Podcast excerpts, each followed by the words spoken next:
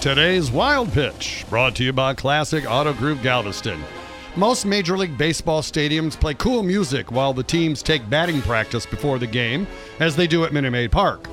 The Washington Nationals, however, have been known to go completely silent while the opposition takes batting practice, creating an eerie and rude silence.